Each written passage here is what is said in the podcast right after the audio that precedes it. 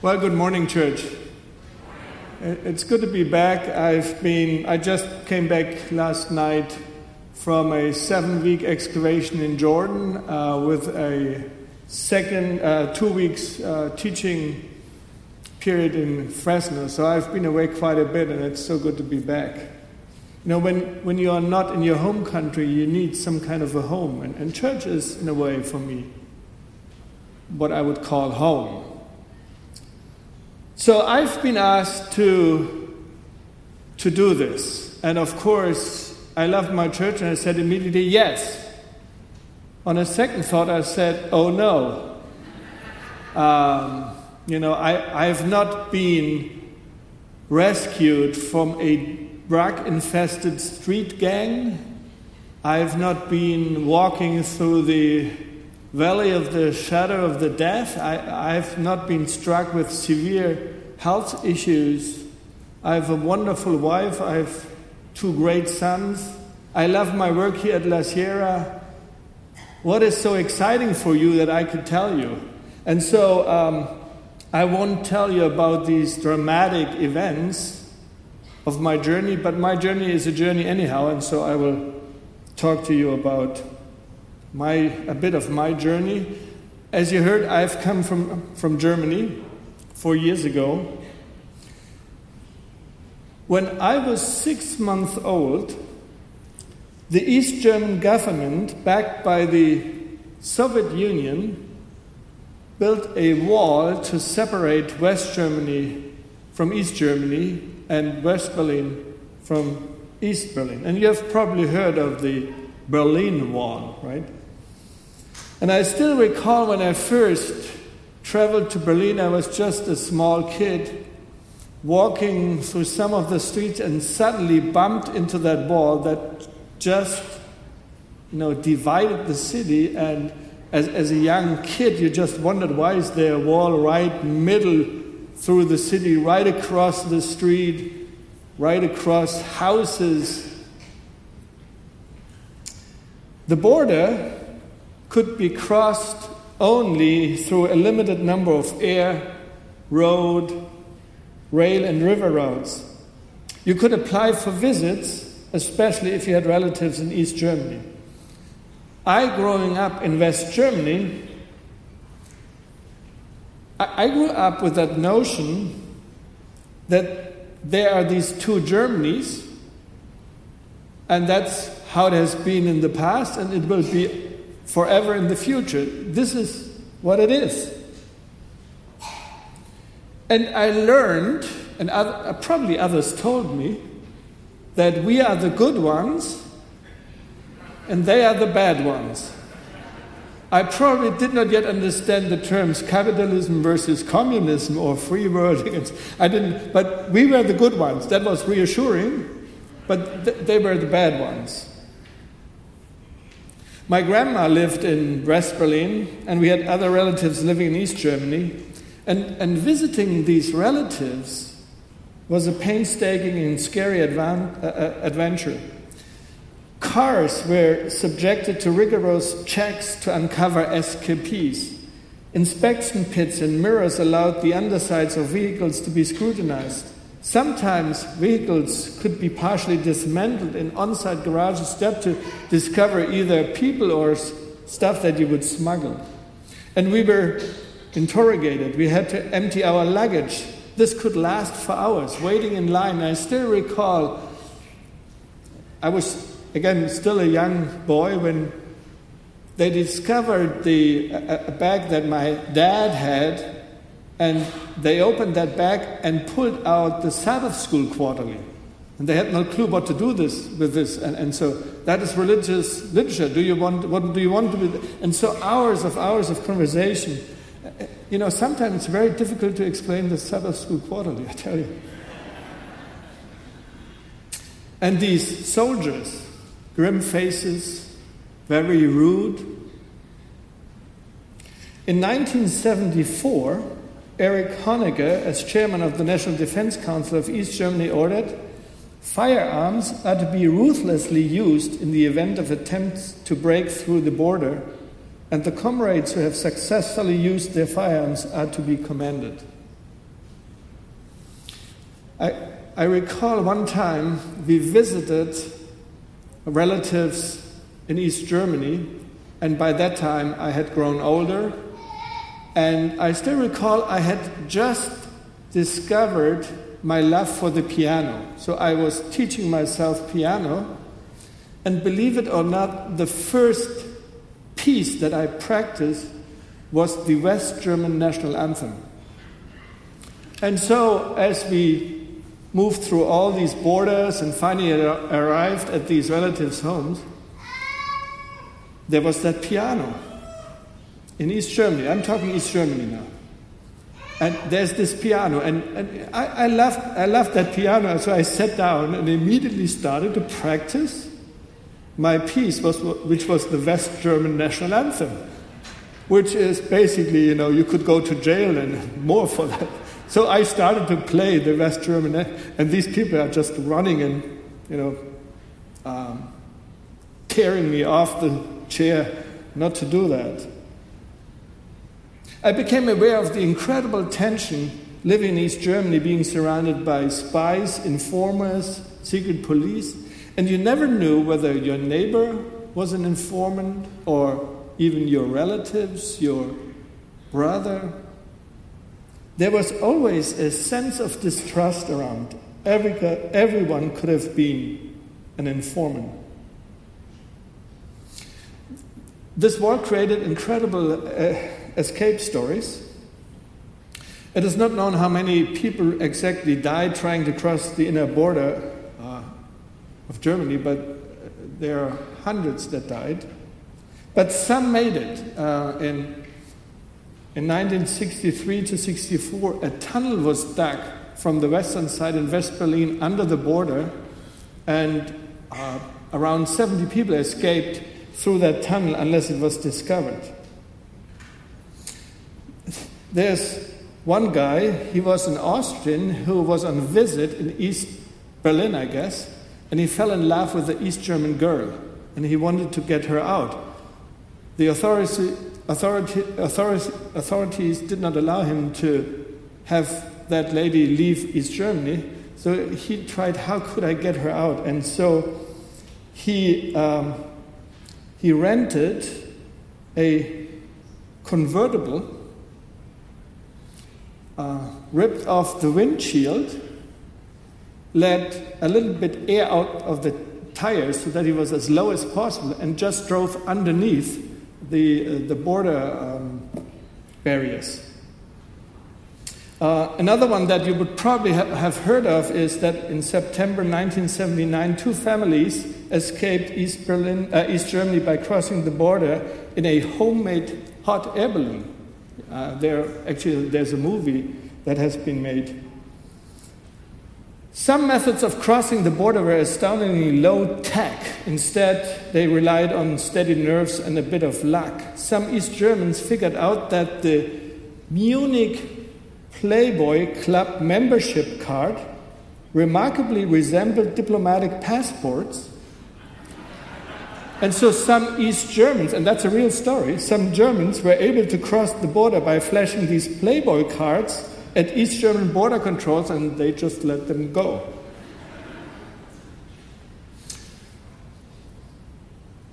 Others, uh, very, you know, you, you needed nerves, just bought themselves Soviet Russian uniforms of high ranked military people and they were just waved through. So, growing up in Germany during the 60s and 70s and 80s meant that there was a wall and nothing could change that. I only knew Germany as being separated by the wall, and nobody of us could imagine a Germany without a wall. It was a given. When I started to date my wife, she was a nurse uh, studying nursing in West Berlin. I was in uh, West Germany. To see her, I had to cross the border from West Germany to East Germany, pass through East Germany, and then to pass the border from East Germany into West Berlin. That took hours and hours. And I had only the weekend, you know, and, and then on Sunday noon I had to go back through all of that. I served for my wife, I tell you. Living in a free country, we could only imagine how oppressive life was in East Germany. The few things that I picked up from my relatives in East Germany were enough to paint a really grim picture. And just keep in mind, faith communities in the communist sphere of influence had a very difficult life. The Berlin Wall is not the only wall, there are so many more.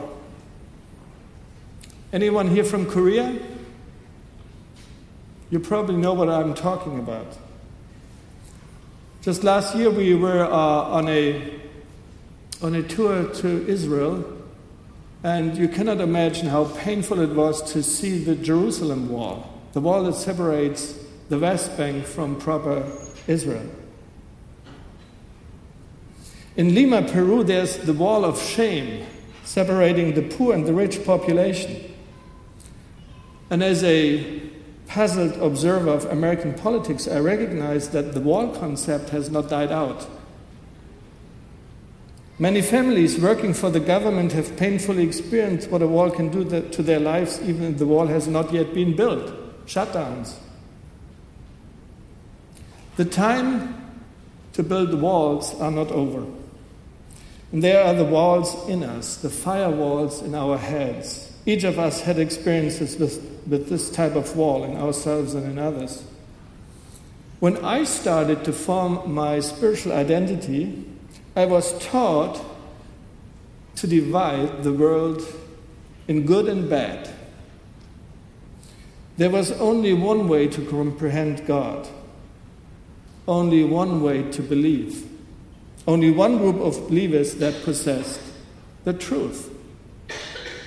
And so my spiritual identity was formed and defined in opposition to someone else, who by definition was wrong and bad. I always needed someone to be the enemy. One time I was pastoring a church, no, no, that was not pastoring, but when I taught in Germany uh, at Friedensau, there's a larger city nearby, Magdeburg. And sometimes with our little boys, we went to the zoo, and our boys left the monkey house. There was a sign at the monkey house Careful, monkeys are throwing with excrements. That is exactly what happens when you surround yourself with walls because everybody is bad out there. You start throwing excrements, everybody else is evil. I wasted years of my spiritual life despising people who believe differently. I have walked myself in because I wanted to protect myself from people who had a different perspective on life because their God seemed to be different from mine, because they worshiped differently, because they read the Bible differently, because of their sexual orientation, because they ate and drank different things, played different music. I have to confess, by building up these walls, I made, God's, I made God smaller. I was not able to appreciate the experience of others, thus robbing myself of a larger and clearer understanding of who God is.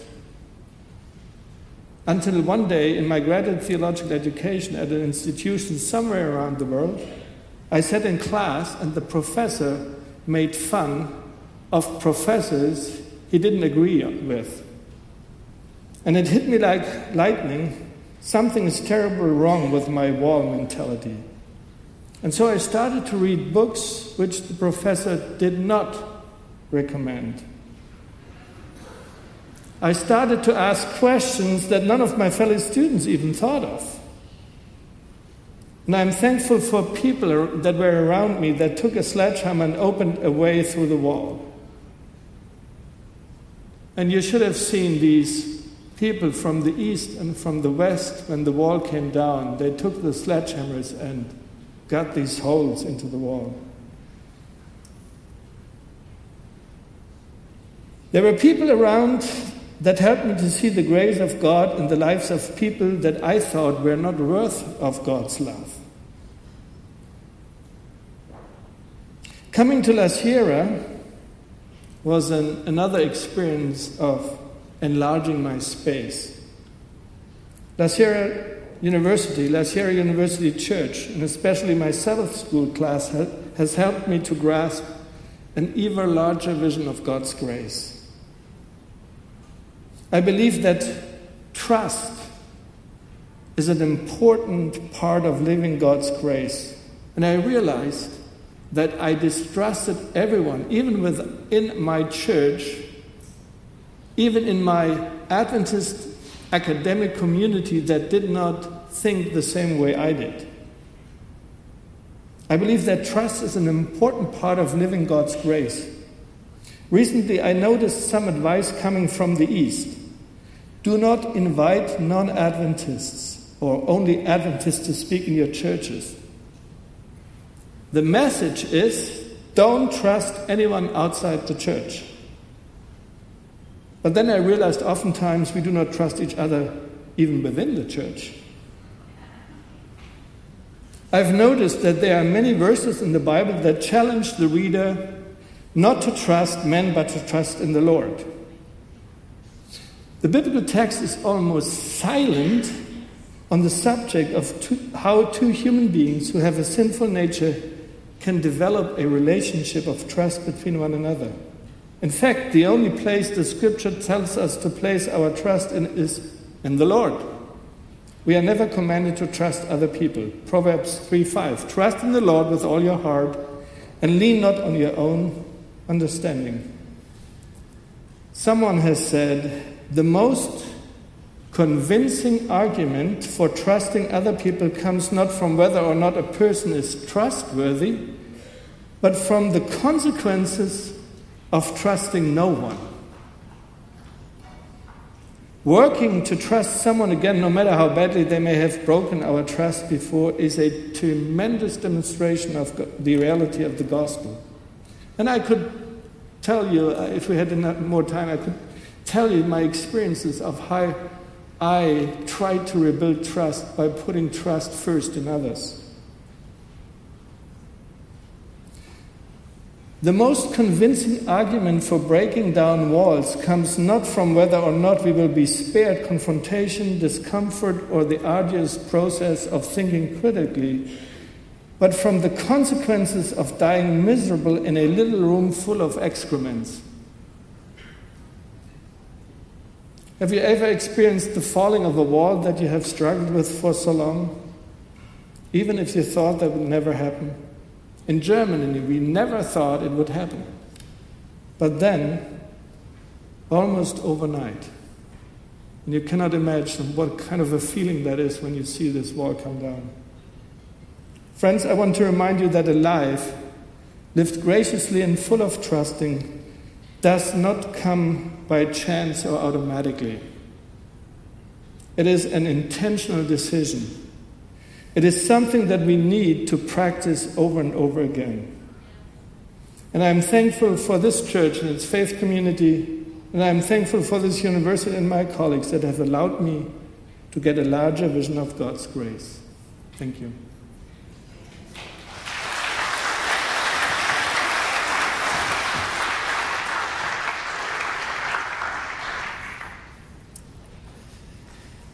Thank you, Friedbert. Walls. When Friedbert told me what he was going to share this morning, I couldn't help but think of walls. and what Scripture has to say about walls. So, for just a few seconds, minutes, we'll reflect on Ephesians chapter 2, where Paul talks about walls. We're going to read 11 verses, uh, chapter 2, verse 11 through 22. Therefore, remember that formerly you who are Gentiles by birth and called uncircumcised by those who call themselves the circumcision, which is done in the body by human hands, remember that at that time, you were separate from Christ, excluded from citizenship in Israel, and foreigners to the covenants of the promise, without hope and without God in the world. But now in Christ Jesus, you who were once far away have been brought near by the blood of Christ. For he himself is our peace, who has made the two groups one and has destroyed the barrier, the dividing wall of hostility, by setting aside in his flesh the law with its commands and regulations. His purpose was to create in himself one new humanity out of the two, thus making peace, and in one body to reconcile both of them to God through the cross, by which he put to death their hostility. He came and preached peace to you who were far away, and peace to those who were near. For through him we both have access to the Father by one Spirit. Consequently, you are no longer foreigners and strangers, but fellow citizens with God's people and also members of His household, built on the foundation of the apostles and the prophets, with Christ Jesus Himself as the chief cornerstone. In Him, the whole building is joined together and rises to become a holy temple in the Lord.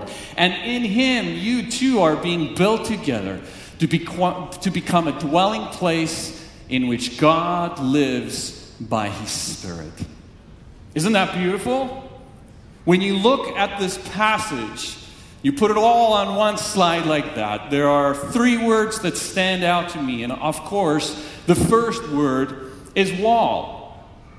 Paul says that the dividing wall has been uh, destroyed by Jesus. When Ephesians talks about the dividing wall of hostility, very much like Friedbert had said, there are good and there are bad, and this is what the purpose of the wall is. In fact, here's a, a temple inscription from the first century Jerusalem. This is an inscription that was uh, in the temple stone, and it said the following No outsider shall enter the protective enclosure around the sanctuary, and whoever is caught will only have himself to blame for the ensuing death. Talk about a wall. A wall that divides the insiders from the outsiders a wall that is a barrier to the outsiders who cannot have access to the temple of God. And so Ephesians chapter 2 talks about this wall, this thing that divides, that separates, this wall that is put up in order to control, in order to comfort, in order to separate a wall of power and pride.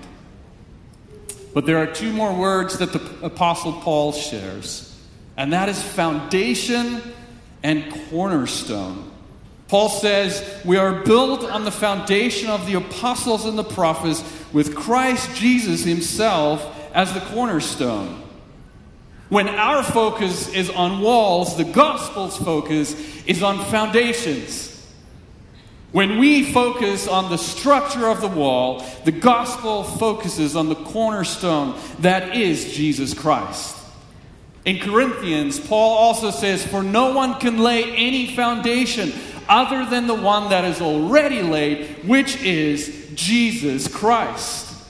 We focus on walls, but God says, in the spirit of the kingdom of God, walls are broken down. Church, do not focus on walls, but focus on foundations.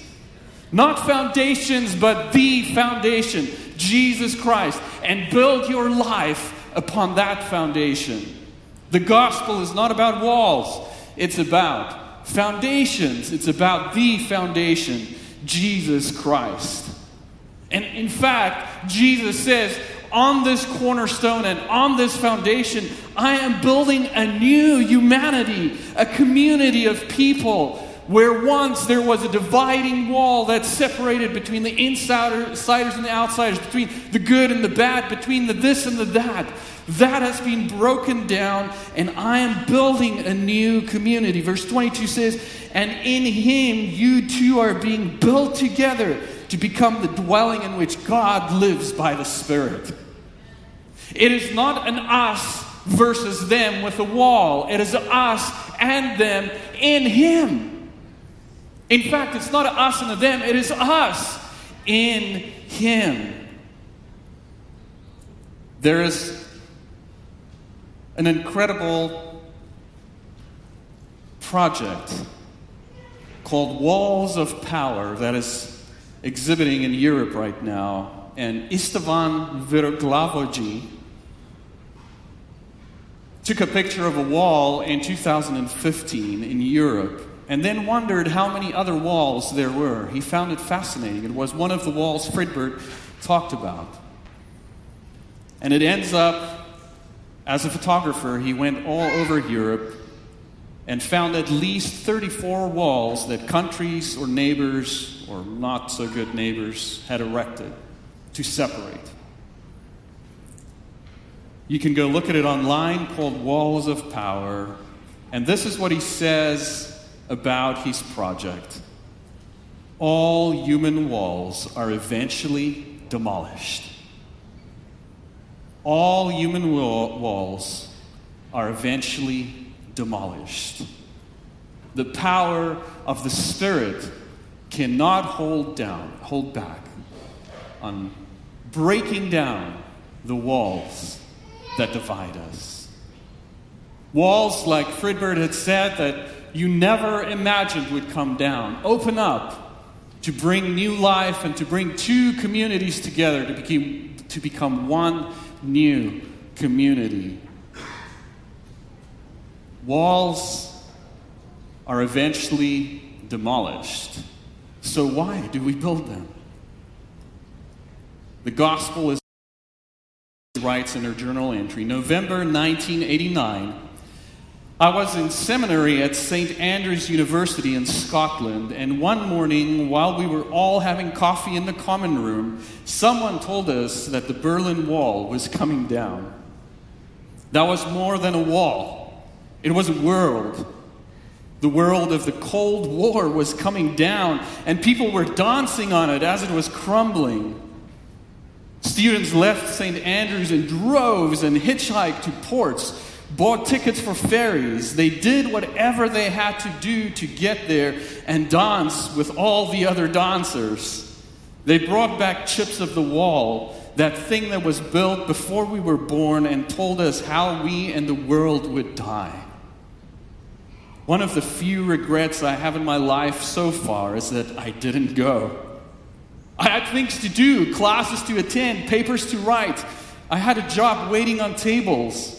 I was too afraid to lose my job, afraid the little money I had wouldn't get me to Berlin or wouldn't get me back. I was so busy with the life I was living. I was so busy with the life I was living in the world that was ending that I didn't read the signs. The world was ending, and I had a chance to dance with those who were wel- welcoming a new world, one that wasn't doomed to end in massive fireballs or a nuclear winter, I had the, I had the chance to dance, and I did not. Friends, the followers of Jesus, we have the chance to dance around crumbling walls. Do not miss being present to the seismic shifts in our world. For the gospel is not about walls, it is about foundations. It is not only about foundations, it's about the foundation, Jesus Christ, on whom a new humanity is being built, where there is no insider or outsider, where we all are in Him. The gospel of Jesus Christ, on Him we build.